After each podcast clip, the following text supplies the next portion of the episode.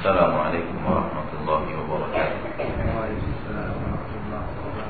الحمد لله رب العالمين والصلاة والسلام على أشرف الأنبياء والمرسلين وعلى آله وصحبه أجمعين. أشهد أن لا إله إلا الله وحده لا شريك له وأشهد أن محمدا عبده ورسوله. صلى الله عليه وعلى آله وأصحابه ومن تبعهم بإحسان إلى يوم الدين وسلم تسليما كثيرا. يا أيها الذين آمنوا اتقوا الله حق تقاته ولا تموتن إلا وأنتم مسلمون. يا أيها الناس اتقوا ربكم الذي خلقكم من نفس واحدة وخلق منها زوجها وبث منهما رجالا كثيرا ونساء واتقوا الله الذي تساءلون به والأرحام. إن الله كان عليكم رقيبا. يا أيها الذين آمنوا اتقوا الله وقولوا قولا سديدا. يصلح لكم أعمالكم ويغفر لكم ذنوبكم. ومن يطع الله ورسوله فقد فاز فوزا عظيما. أما بعد فإن أصدق الحديث كتاب الله وخير الهدي هدي محمد صلى الله عليه وسلم. شر الأمور محدثاتها. فإن كل محدثة بدعة وكل بدعة ضلالة وكل ضلالة في النار إخواني وأخواتي في الدين رحمني ورحمكم الله Alhamdulillah yang kembali mempertemukan kita di majlis-majlis ta'lim di mana kita mempelajari ilmu yang pernah diturunkan Allah tabaraka wa ta'ala tabaraka wa ta'ala kepada Rasulnya sallallahu alaihi wasallam berusaha untuk menapaki jalan yang hak berusaha untuk mencari jalan yang akan kita tempuh untuk mendekatkan diri kita kepada Allah tabaraka wa taala. Karena sesungguhnya jalan yang benar untuk menuju Allah Subhanahu wa taala hanya satu jalan dan dia tidak bercabang. Hanya satu jalan. Oleh karena itu Allah berfirman di dalam Al-Qur'an menyuruh kita berdoa ihdinas siratal mustaqim tunjukkan kami as-sirat Sirat berasal dari kata-kata mufrad. Dari kata-kata mufrad, satu jalan al-mustaqim yang lurus. Berarti jalan yang lurus itu hanya satu.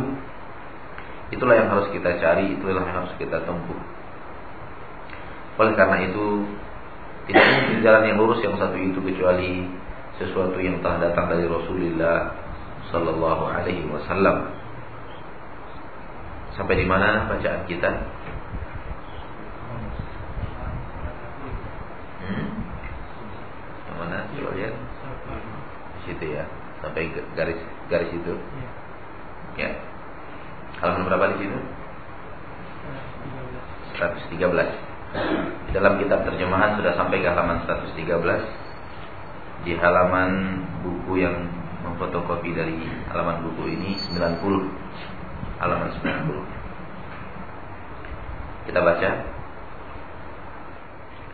Bismillah. Al-muallif fa in qala apabila dia berkata dia orang yang melakukan syirik berkata atunkiru syafa'at Rasulullah sallallahu alaihi wasallam? Wa tatabarra'u minha? Apakah engkau mengingkari syafaat Rasulullah sallallahu alaihi wasallam dan kamu berlepas diri daripadanya. Apakah kamu mengingkari syafaat Rasul sallallahu alaihi wasallam? Dan berlepas diri daripada syafaat tersebut? Ini adalah syubhat yang ke lima setelah kita menyatakan bahwa permintaan mereka syafaat kepada para nabi dan para rasul merupakan bahagian daripada hal yang telah dilarang oleh Allah tabaraka wa taala Rabbul Izzati wal Jalalah. Ketika kita melarang mereka berdoa kembali kepada kuburan orang-orang saleh berdoa di sana meminta kepada orang-orang saleh berdoa di kuburan yang para nabi dan para rasul dan berdoa di sana meminta sesuatu kepada para nabi dan para rasul yang sudah wafat bahagian daripada hal yang dilarang oleh Allah dengan firman-Nya wa annal masajida lillahi fala tad'u ma'allahi ahada Sungguhnya masjid-masjid adalah milik Allah. Jangan kalian berdoa bersamaan dengan doa kalian kepada Allah, kalian berdoa kepada seseorang. Jangan. Ketika kita bantah itu, mereka datang mendatangkan cara berpikir syubhat mereka yang kelima. Kalau begitu, apakah engkau mengingkari syafaat Rasul? Apakah kamu berlepas diri daripada syafaat tersebut dan menyatakan bahwa syafaat itu tidak ada? Yang kita bantah pada syubhat yang keempat adalah mereka mengatakan kami hanya ingin kembali kepada Rasul. Kami hanya ingin berdoa untuk kepada Rasul dan ini bukanlah syirik karena ini bukanlah ibadah.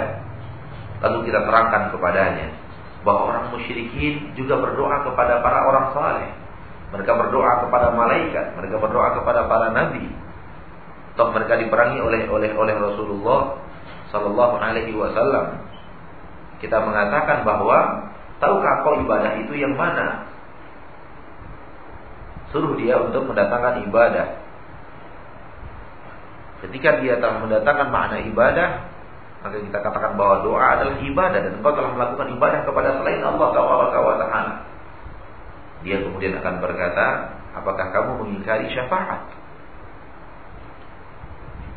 Dia mengira bahwa orang yang tidak yang membantah dan mengingkari kesyirikan adalah orang yang mengingkari syafaat dan ini tingkah laku ahlul batil. Ini adalah tingkah laku orang-orang yang berada di atas kebatilan ketika mereka dilarang melakukan sebuah pekerjaan yang salah yang mereka lakukan, mereka menisbatkan kepada orang yang menasihati mereka sebuah sesuatu yang tidak dikerjakan oleh orang-orang yang menasihati mereka. Pembicaraan kita pada syubhat sebelumnya Pembicaraan kita syubhat sebelumnya adalah ketika mereka mengatakan bahwa berdoa kepada orang soleh bukanlah ibadah. Kembali kuburan kuburan orang saleh, kuburan para nabi bukanlah ibadah. Lalu kita bantah, itu adalah ibadah. Berdoanya kalian kepada orang saleh adalah ibadah. Doanya kalian kepada para nabi dan para rasul adalah ibadah. Itu salah, tidak boleh dikerjakan. Yang kita ingkari di sini apa? Berdoa kepada orang saleh. Lalu dia datang dengan sebuah hujatan, oh kalau begitu kamu sudah tidak percaya lagi kepada syafaatnya para nabi dan para rasul. Apakah dari pembahasan-pembahasan sebelumnya yang telah kita pelajari sebelumnya ada sedikit saja kita menyentuh bahwa syafaat Rasulullah itu tidak ada? Tidak ada kita sentuh permasalahan tersebut. Kita tidak menyatakan bahwa kita bahkan kita meyakini dengan 100 100% keyakinan bahwa syafaat Rasul itu ada. Yang kita ingkari adalah ketika Anda berdoa di kuburan orang saleh, ketika Anda berdoa di kuburan para nabi dan para rasul dan meminta kepada mereka itu yang kami larang, itu yang kami nasihati Anda untuk meninggalkannya. Itu adalah kesyirikan. Itu pekerjaan orang-orang musyrikin yang dulu di kuburannya orang-orang saleh. Itulah yang diingkari oleh Allah di dalam Al-Quran. Ketika orang-orang kufar Quraisy mengatakan, Haulai syufa'auna indallah. Mereka adalah orang-orang yang memberikan syafaat kepada kami di sisi Allah. Mereka di, di diperangi oleh Rasulullah karena mereka menyembelih kepada berhala-berhala tersebut. Mereka mendekatkan diri mereka kepada berhala-berhala tersebut. Lalu kemudian kita dituding dengan mengatakan, kalau begitu kalian mengingkari syafaat Rasulullah Sallallahu Alaihi Wasallam. Syafaat Rasulullah itu benar hak. Dan kita tidak pernah dan salah seorang muslim dan muslimah kalau dia mengingkari syafaat nabinya tercinta sallallahu alaihi wasallam. Salah besar. Karena syafaat Rasulullah itu ada. Namun dari tadi, dari pembahasan-pembahasan sebelumnya kita tidak pernah mengingkari syafaat Rasul. Kita mengingkari doanya mereka kepada orang-orang saleh yang sudah wafat. Kita mengingkari orang-orang yang meminta kepada wali-wali. Kita mengingkari orang-orang yang meminta dilapangkan rezeki kepada orang yang ada di kuburan. Kita mengingkari orang yang meminta kepada orang-orang yang mereka anggap sakti yang telah telah wafat. Mereka minta keberkahan, mereka minta tanaman mereka di, di, disuburkan, mereka minta pekerjaan mereka diamankan, mereka minta kesehatan mereka ditingkatkan, mereka minta karir mereka ditingkatkan, mereka minta ini yang kita larang. Kita tidak mengingkari syafaat. Untuk menegakkan benang basah mereka, mereka tuding kita dengan mengingkari apa? Syafaat. Yang mereka inginkan adalah kalau Anda yakin bahwa syafaat itu ada, lalu apa salahnya kami meminta kepada mereka pertolongan mereka agar mereka mendekatkan kami kepada kepada Allah. Dan ini sering ahlul bid'ah, ahlul batil, ahlul ahwa apabila diingkari suatu bab mereka mendatangkan kepada kita isu-isu tentang tentang orang yang mengingkari kesalahan yang diingkari dengan sesuatu yang batil. Dan ini sering kita temukan di lapangan. Ketika kita mengingkari dikir berjamaah, satu suara keras-keras mengganggu orang yang sholat di belakangnya, mengganggu orang yang masbuk, tidak pernah dikerjakan Rasulullah Sallallahu Alaihi Wasallam. Yang kita ingkari itu zikir berjamaahnya. Satu suara, Rasul tidak pernah melakukan, dipimpin, dikeraskan, pakai mikrofon, terganggu. Itu yang kita ingkari. Lalu kemudian yang mereka sebarkan apa? Mereka melarang manusia berpikir setelah sholat. Yang disebarkan itu. Mereka tidak mau berpikir setelah sholat. Mereka tidak mau, mereka melarang orang berpikir setelah sholat. Apa hubungannya? Antara kita mengingkari doa zikir berjamaah dengan zikir setelah sholat. Wallah kita tidak mengingkari zikir setelah dan bahkan kita berzikir setelah sholat. Tapi kemudian itu yang diterbitkan isu agar kemudian orang-orang menjauhi dakwah yang Ya. Begitu juga dengan syubhat khamisah ini. Syubhat yang kelima ini ketika mereka dibantah dengan pekerjaan mereka berdoa kepada kuburan orang-orang saleh, meminta kepada orang saleh di kuburannya, kemudian meminta kepada Nabi dan Rasul, mereka menyerang ahlul haq dengan mengatakan dengan tudingan yang tidak benar, atau kiru syafaat Rasulullah sallallahu alaihi wasallam.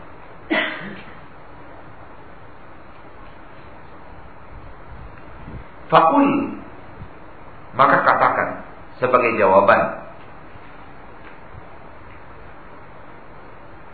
La unkiruha Saya tidak mengingkari syafaat tersebut. Wala atabarra'u minha. Dan saya tidak berlepas diri Dengan menyatakan bahwa syafaat itu tidak ada. Saya tidak berlepas diri dengan syafaat Bahkan syafaat itu adalah salah satu poin daripada poin akidah kami. Kita umat Islam wajib untuk diimani bahwa Nabi dan Rasul memiliki syafaat. Dan saya sangat berharap dapat mendapatkan syafaat Rasulullah Sallallahu Alaihi Wasallam.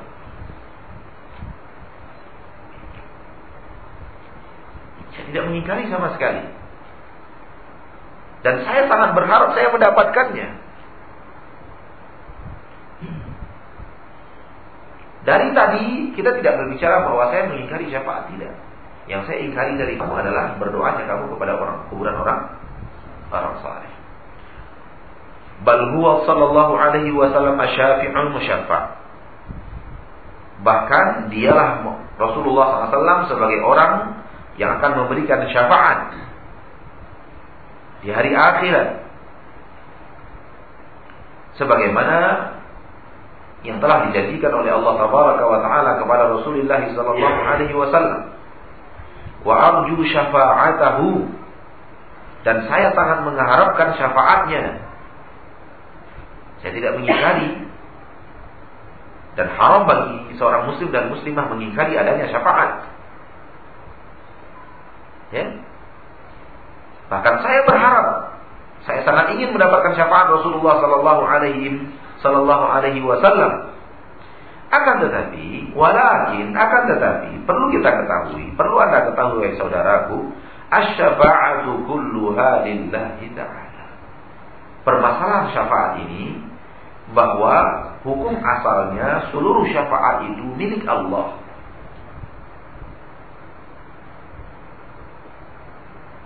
Beberapa pertemuan sebelum ini kita pernah menyinggung masalah syafaat itu, ya. Kita katakan bahwa syafaat itu pada dasarnya adalah milik Allah Subhanahu wa taala keseluruhannya. Kama qala ta'ala sebagaimana firman Allah taala di dalam Al-Qur'an, "Qul lillahi syafa'atu jami'an." Terdapat dalam surah Az-Zumar ayat 44. Katakan wahai Muhammad, lillah milik Allah asy-syafa'atu jami'an. Syafaat seluruhnya milik Allah tabaraka wa taala.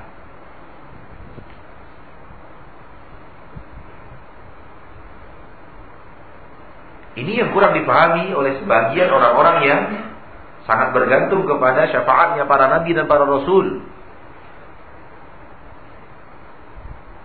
Mereka lupa bahwa sebenarnya syafaat para nabi dan para rasul itu tidak mutlak. Mutlak yang kita maksud adalah kapan pun Rasulullah itu mau berikan, Rasulullah itu berikan. Kapan pun Nabi itu akan memberikan kepada siapa pun yang dia berikan, terserah dia. Tidak seperti itu.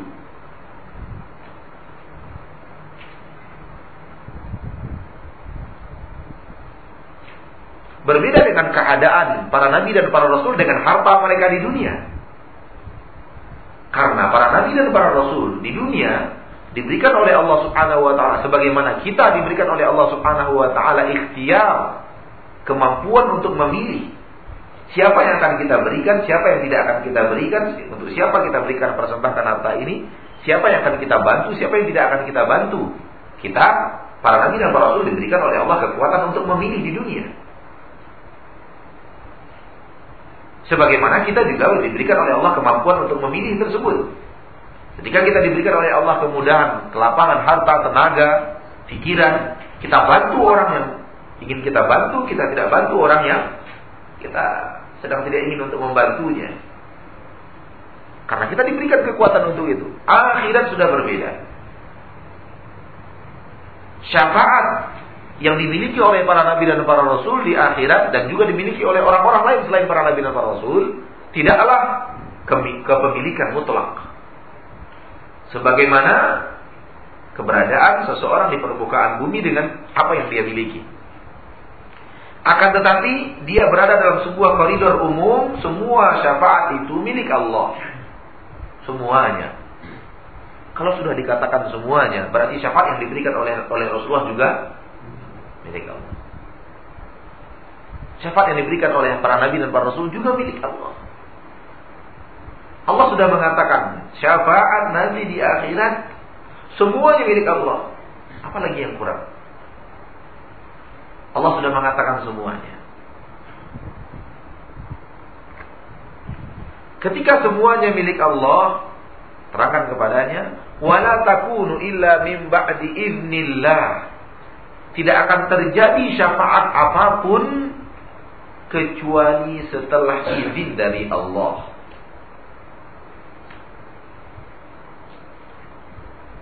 Izin dari Allah kepada orang yang akan memberikan syafaat.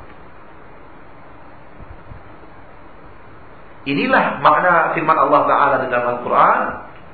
Kama qala Ta'ala, Man yashfa'u indahu illa biidnih.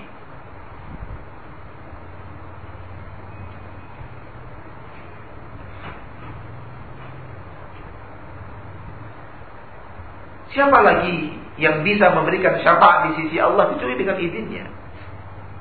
Tidak bisa. Semuanya tidak bisa memberikan syafaat kecuali dengan izin Allah Taala. Termasuk para nabi dan para rasul. Berhubung Para nabi dan para rasul tidak akan bisa memberikan syafaat kalau Allah tidak izinkan mereka untuk memberikan syafaat. Maka kembalilah syafaat itu milik milik Allah. Saya sekarang tidak punya apa-apa.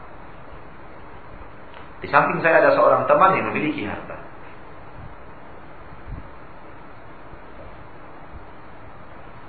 Baru kemudian ketika diberikan kepada saya sebagian harta untuk diberikan kepada seseorang tertentu, maka pada dasarnya bukan saya yang memberi, akan tetapi orang yang ada di samping saya.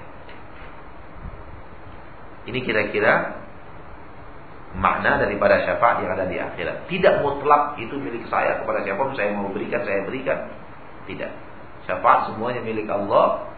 Kemudian diberikan kepada diizinkan oleh Allah Subhanahu wa taala seseorang memberikannya. Berarti seseorang yang dapat izin dari Allah taala pada dasarnya tidak memiliki secara mutlak. Tidak memiliki secara mutlak. Dikatakan tidak punya punya, tapi tidak bisa memberi secara mutlak. Seperti yang kita katakan tadi tidak bisa diberikan. Dia dia adalah sebuah syafaat yang memiliki kadar sesuai dengan izin Allah Subhanahu wa taala untuk dikeluarkan. Ini terdapat dalam surat apa? Maka lagi yashfa'u indahu illa ini dalam surah Al-Baqarah yaitu surat ayat ayat kursi. Jadi dua dua kaidah sudah berlalu di dalam masalah syafaat. Pertama, yakini dulu bahwa syafaat itu semuanya milik Allah dan milik Allah Subhanahu wa taala, seluruhnya. Seluruhnya milik Allah tabaraka wa taala. Nanti di saat Allah Subhanahu wa taala akan akan mengizinkan dan memberikan kemuliaan kepada para nabi dan para rasul untuk memberikan syafaat, Allah berikan izin kepada mereka untuk memberikan syafaat di akhirat. Berarti kalau tidak ada izin dari Allah untuk para nabi dan para rasul, mampukah para nabi dan para rasul memberikan syafaat? Tidak. Ini yang diingkari oleh Allah, dibantah oleh Allah di dalam surat Al-Baqarah ayat kursi tadi. Siapa yang bisa memberikan syafaat di sisi Allah kalau tidak dengan izinnya? Dan para nabi dan para rasul masuk dalam lapas yang sangat umum ini. Ini kaidah yang kedua. Kaidah yang ketiga disebut oleh beliau setelah itu wala yashfa'u fi ahadin illa ba'da an ya'zana Allah fihi. Wala yashfa'u dan tidaklah para nabi itu memberikan syafaat fi ahadin pada seseorang pun illa kecuali ba'da an ya'zana Allah fihi. Kecuali setelah Allah memberikan izin untuk diberikan kepadanya. Allah memiliki seluruh syafaat. Para nabi dan para rasul diberikan kemudian oleh Allah Subhanahu wa taala untuk bisa memberikan syafaat. Tapi setelah Allah izinkan. Ini kaidah yang kedua. Kaidah yang ketiga, orang yang menerimanya tidak bisa menerimanya kecuali dengan izin Allah juga. Misalkan si A telah diizinkan oleh Allah wa taala untuk memberikan syafaat. Kemudian dia mau memberikan syafaat kepada si B tidak mungkin si A bisa memberikan syafaat itu kepada si B kecuali Allah mengizinkan untuk bahwa yang menerima syafaat itu adalah si B. Itu kaidah yang ketiga. Kaidah yang ketiga dalam syafaat bahwa orang yang akan menerima syafaat di akhirat harus juga mendapatkan izin dari Allah untuk mendapatkan syafaat tersebut. Seandainya si A mau memberikan kepada si B, sementara Allah tidak izinkan si B untuk menerima syafaat tersebut, tidak dapat. Ini yang kita katakan tadi bahwa tidak kepemilikan mutlak. Naam Rasulullah memiliki, sahih Rasulullah memiliki, para nabi dan para rasul orang soleh memiliki, tapi tidak kepemilikan mutlak sebagaimana di dunia. Mereka memiliki harta, kita memiliki harta. Harus melalui proses izin dari Allah untuk yang akan memberikan. Harus memberikan melalui proses izin dari Allah untuk orang yang akan menerimanya. Dan inilah firman Allah Ta'ala Kama qala Ta'ala Sebagaimana firman Allah Subhanahu Wa Ta'ala dalam surah Al-Anbiya ayat 28 Wala yashfa'una illa liman Dan mereka tidak akan bisa memberikan syafaat kecuali untuk orang-orang yang telah Allah ridhoi. Mereka tidak akan bisa memberikan syafaat. Siapa pun tidak akan bisa memberikan syafaat di akhirat kecuali mereka berikan kepada orang-orang yang Allah ridhoi. Allah ridhoi apa? Allah ridhoi dia untuk menjadi orang yang menerima syafaat. Ini kaidah yang keberapa tadi? Kita ulangi. Ini harus kokoh ini. Kalau tidak kokoh dalam permasalahan ini, kita tidak akan tidak akan bisa menerangkannya kepada orang lain. Hukum asalnya bahwa seluruh syafaat ini kaidah yang pertama. Hukum asalnya seluruh kaidah itu milik seluruh syafaat itu milik milik Allah, milik Allah Subhanahu wa taala. Ini ayat-ayat yang menerangkan bahwa Allah Subhanahu wa taala memiliki seluruh syafaat. Berarti Rasulullah punya atau tidak? Punya. Tetapi hukum asalnya semua itu milik milik Allah. Kapan Rasulullah punya? Kapan Nabi-Nabi Allah punya? Masuk kaidah yang kedua. Apabila diizinkan oleh Allah untuk memberi.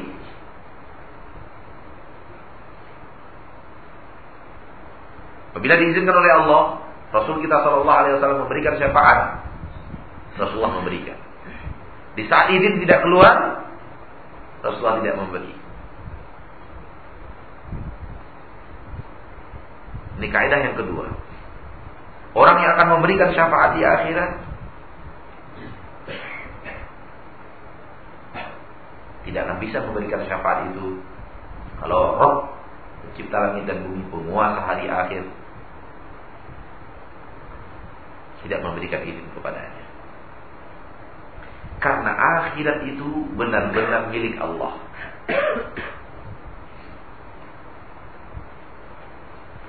Di saat seluruh kepemilikan hangus. Itulah yang diterangkan oleh Allah dalam Al-Quran surah, surah Al-Fatihah. Mali kiyaumiddin. Mali kiyaumiddin. Penguasa hari akhir. Di mana tidak ada seorang pun penguasa di hari akhir. Kekuasaan mutlak di tangan Allah Tabaraka wa taala di hari akhir dan tidak ada yang mutlak di hari akhir itu milik siapa pun kecuali milik Allah Subhanahu wa taala.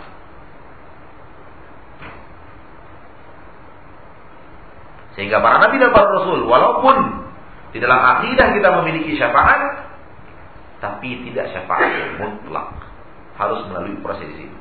Ketiga, ketika para nabi dan para rasul ingin memberikan syafaat kepada seseorang,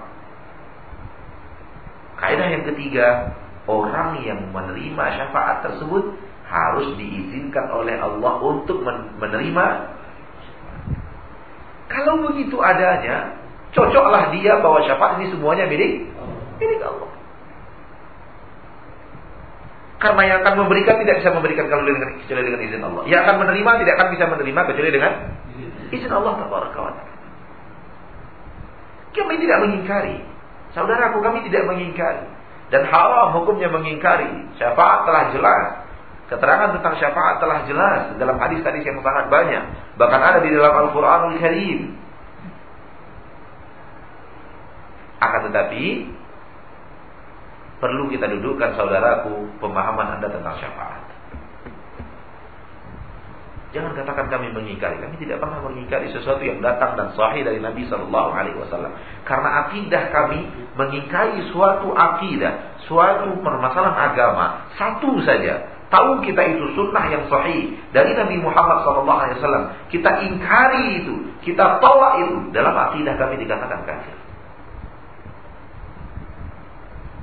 Setelah sampai kepada kita dengan benar, inilah apa yang diajarkan Rasulullah.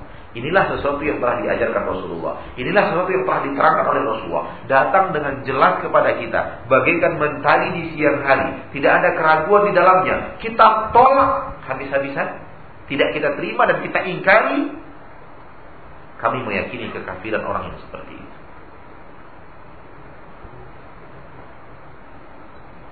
Bagaimana kami akan bisa menolak keberadaan syafaat? Sementara syafaat itu ada di dalam Al-Quran. Man dzalladzi yashfa'u indahu illa biizni. Ada di dalam Al-Qur'an. Ada orang yang akan memberikan syafaat tapi melalui proses izin. Wala yashfa'una illa liman irtada. Tidaklah mereka akan memberikan syafaat kecuali untuk orang-orang yang Allah ridhoi. Jelas akan ada orang-orang yang akan memberikan syafaat. Belum lagi hadis-hadis Nabi yang jelas. Nabi SAW bersabda dalam hadis yang sahih. Seluruh para nabi dan para rasul memiliki doa mustajab. Memiliki kesempatan untuk melakukan doa yang mustajab. Dan hadis yang sahih. Pernah kita lalui dalam bab sahih Muslim tentang syafaat, akan tetapi saya tidak tahu apakah itu diriwayatkan Imam Bukhari atau tidak. Seluruh para nabi dan para rasul memiliki doa mustajab. Dan setiap mereka telah berdoa dengan doa mustajab tersebut di dunia. Kecuali saya kata Rasulullah. Kesempatan doa mustajab itu saya simpan untuk umatku agar aku jadikan syafaat untuk umatku di akhir. Rasulullah SAW sayang kepada umatnya. Dan tidak ada yang lebih sayang kepada umatnya melebihi kasih dan sayang Rasulullah Sallallahu Alaihi Wasallam. Oleh karena itu wajib bagi seorang muslim dan muslimah juga sayang kepada Rasulullah Sallallahu Alaihi Wasallam, ingin dekat dengannya, ingin dekat bersamanya, ingin mendengarkan kata-katanya, ingin membaca wasiat-wasiatnya, ingin menempuh jalan yang dia telah tempuh, ingin mendengarkan perintah-perintahnya, ingin menjauhi larangan-larangannya, ingin mengikuti jalannya. Seluruh para nabi dan para rasul kata Rasulullah SAW memiliki kesempatan diberikan oleh Allah, kesempatan untuk apa pun doa yang ia minta dikabulkan oleh Allah. Dan seluruh para nabi dan para rasul telah melakukannya. Semuanya. Hanya Nabi Muhammad yang belum. Saya jadikan itu untuk simpanan agar saya jadikan syafaat untuk umat saya di akhirat. Sehingga syafaat untuk umat Nabi Muhammad demikian besar di akhir. Karena jatah yang ada di dunia ini disimpan untuk untuk akhir. Alangkah bahagianya orang-orang yang mendapatkan syafaat Rasulullah SAW. Semoga kita bahagia daripada mereka. Amin. Ya Rabbal Alamin. Tiga kaidah sudah berlalu. Tiga kaidah sudah berlalu. Kaidah yang pertama apa? Seluruhnya milik Allah. Kaidah yang kedua, kalau ada yang akan memberi, harus dapat izin dari Allah. Yang ketiga, siapa yang akan menerima, harus dapat izin lagi. Ya kalau dikatakan izin saja, izin tercapak dua lagi. Kita lanjutkan. Wala yashfa'una illa liman irtada. Dan mereka tidak akan bisa memberikan syafaat kecuali untuk orang-orang yang telah Allah ridhoi.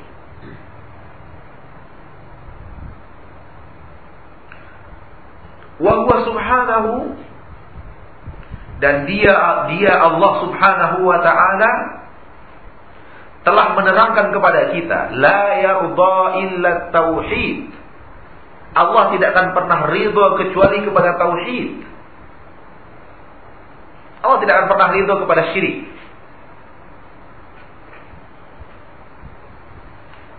Allah telah terangkan dalam ayat yang sangat banyak. Rasulullah telah terangkan di dalam hadis yang sangat banyak bahwa Allah benci sekali yang namanya syirik dan Allah cinta sekali kepada yang namanya tauhid. Pengesaan Allah di dalam peribadahan. Dan Allah jadikan itu sebuah kewajiban bagi kita. Beribadah, beribadah hanya kepada Allah. Itu yang Allah inginkan. Itu yang Allah ridhoi. Maka orang-orang seperti itu yang akan mendapatkan mendapatkan kesempatan untuk mendapatkan izin daripada Allah untuk mendapatkan syafaat. Para nabi dan para rasul jelas tidak akan mungkin terjemah dengan kesyirikan mereka dijaga oleh Allah taala seperti yang telah kita ketahui bersama. Bahwa para nabi dan para rasul tidak akan mungkin terjebak dalam dosa besar.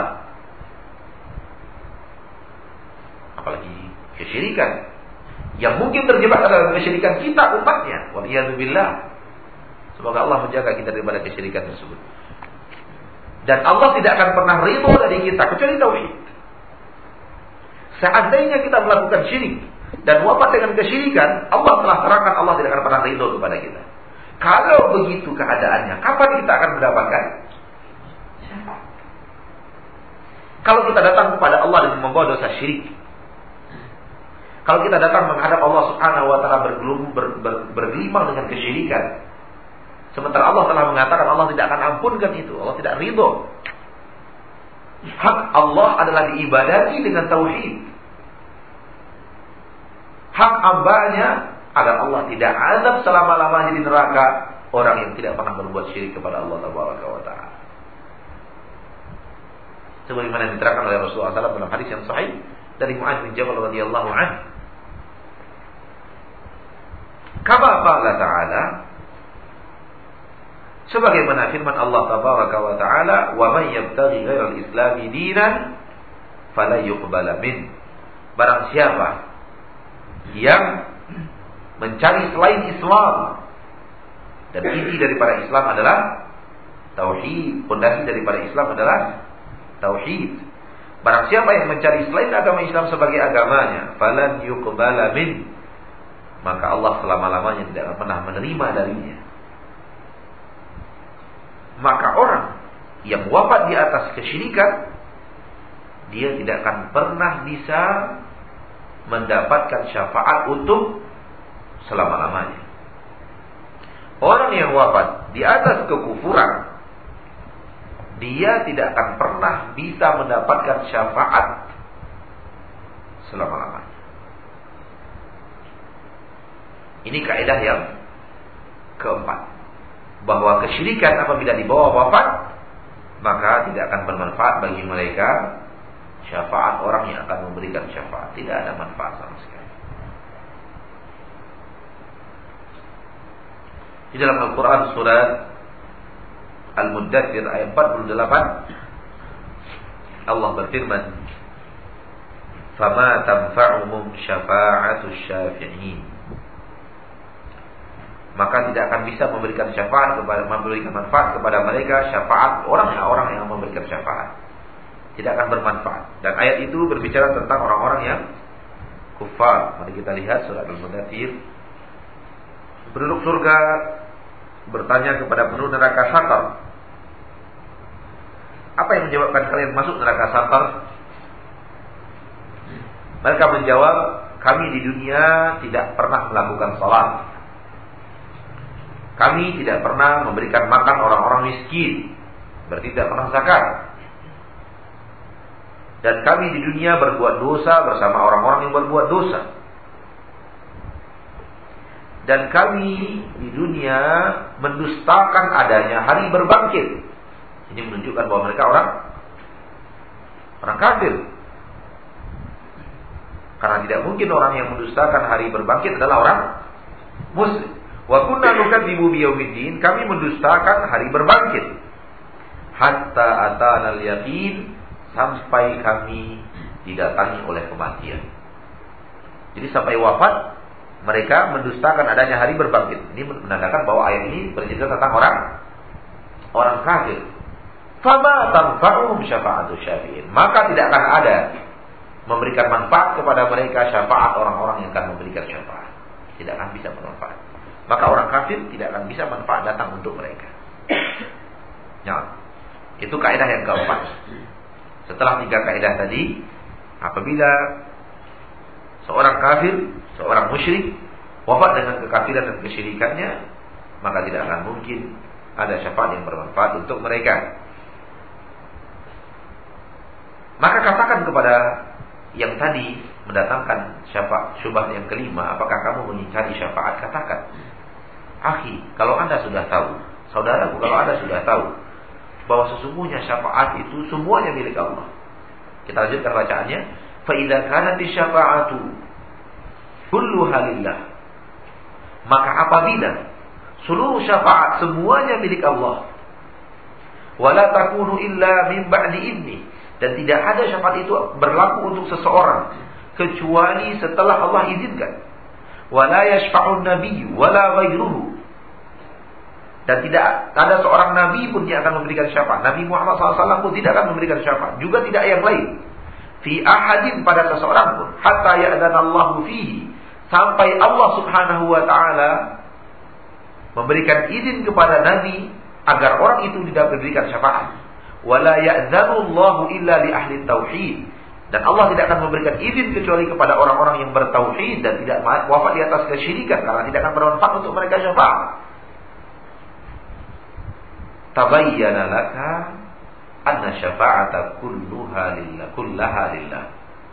Akan jelas kepadamu bahwa sebenarnya seluruh syafaat semuanya milik milik Allah. Maka mintalah kepadanya. Minta kepada Allah. Syafaat itu minta kepada Allah.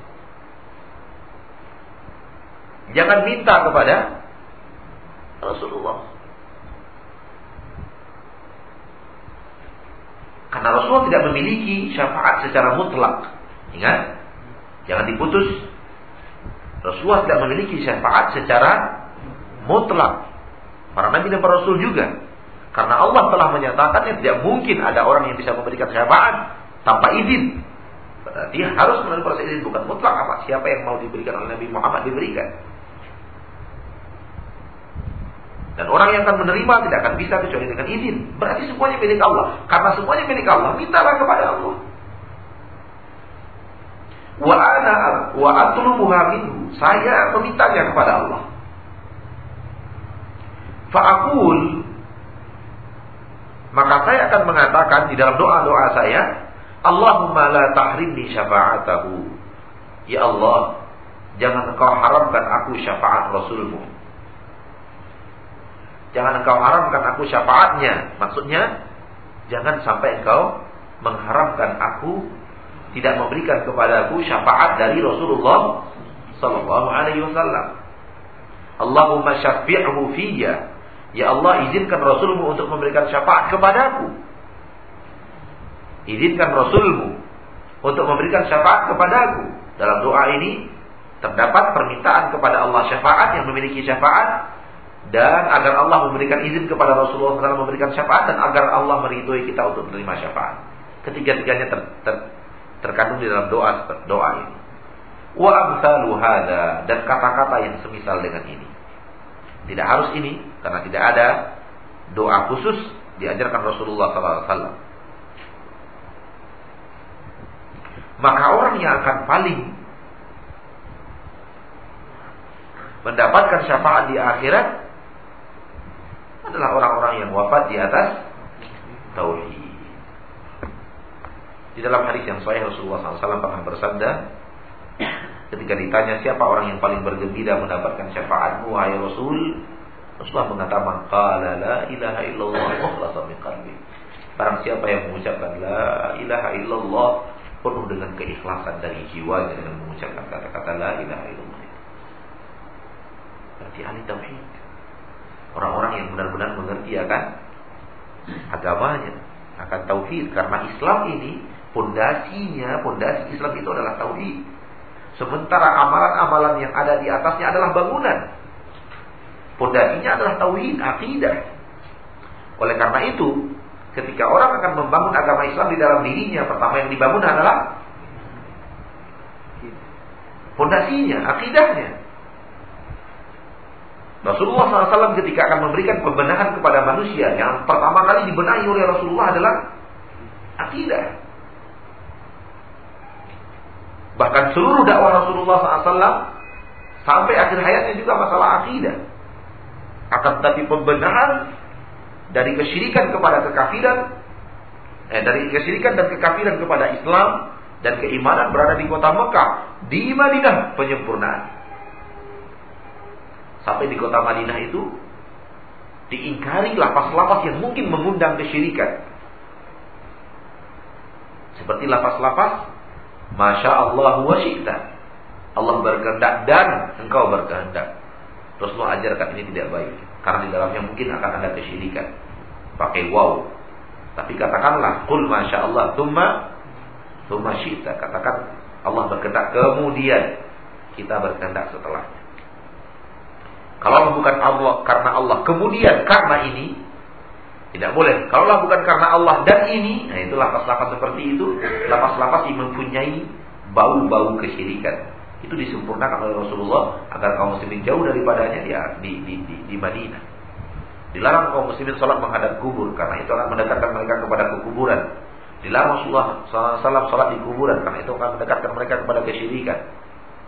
Dilarang mereka bersumpah dengan selain nama Allah karena itu akan membawa mereka ke dalam kesyirikan, mengagungkan suatu selain Allah. Itu semuanya semuanya penyempurnaan di kota di kota Madinah. Maka saudaraku katakan kepada mereka, aku tidak akan pernah mengingkari syafaat. Cuman saudaraku bahwa pemahaman Anda tentang syafaat harus dibenahi. Anda salah paham tentang makna syafaat. Yang Anda pahami syafaat itu adalah Rasulullah bisa berikan kepada siapa pun yang dia inginkan. Tidak seperti itu keadaannya. Syafaat yang harus Anda pahami bahwa pertama bahwa syafaat itu semuanya milik Allah. Anda harus paham bahwasanya Rasulullah tidak bisa memberikan syafaat kecuali dengan izinnya. Anda harus pahami bahwa seandainya Anda akan mendapatkan syafaat, tidak akan mungkin Anda mendapatkan syafaat kecuali dengan izinnya. Bahwa Anda akan mendapatkan syafaat dari Nabi, dari orang-orang saleh dan yang lain. Akan tetapi Nabi tidak bisa memiliki syafaat itu secara mutlak. Mudah-mudahan apa yang bisa kita baca pada kesempatan kali ini bermanfaat. Dan dengan ini, dengan itu selesai syubhat yang kelima. Syubhat mereka adalah mereka mengira orang-orang yang mengingkari kesyirikan tidak percaya dengan syafaat Rasulullah Sallallahu Alaihi Wasallam. Ya. Kita ketika kita mengingkari orang-orang bersolawat ramai-ramai satu suara berjamaah dilantunkan, dilagukan, dinyanyikan, lalu mereka akan mengatakan, oh orang itu tidak mau berselawat kepada Nabi. Oh orang itu mengingkari orang yang berselawat kepada Nabi. Kita tidak mengingkari orang yang berselawat. Bahkan kita menyuruh orang berselawat kepada Nabi Muhammad Sallallahu Alaihi Wasallam. Tapi yang kita larang adalah pelaksanaan seperti itu tidak pernah diajarkan Rasulullah. Tidak pernah Rasulullah satu hari duduk bersama bersama sahabatnya. Ayo kita bersolawat, solawat kita baik. Solatullah. Tidak pernah. Itu yang kita ingkari, bukan solawatnya. Ya, bukan solawatnya. Wallahu taala alam sallallahu wasallam wa baraka wa ala nabihi wa rasulih Muhammad. Insyaallah kita lanjutkan jawab setelah salat Isya alamin.